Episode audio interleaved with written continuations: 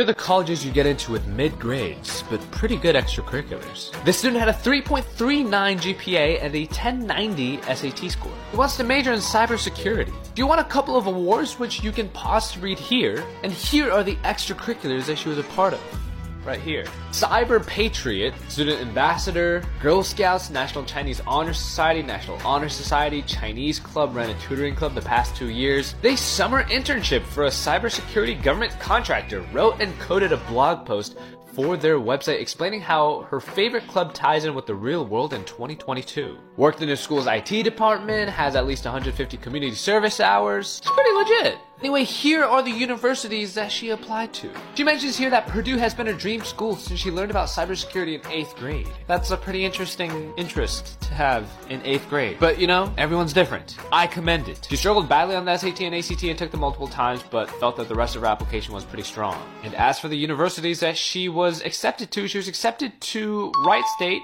George Mason, Indiana, Purdue, denied from UMD, and denied from Carnegie Mellon. Overall, a very successful college application cycle for the student. I'm proud of you. So even if you have mid grades, but great extracurriculars, you can get into great universities. Short Cast Club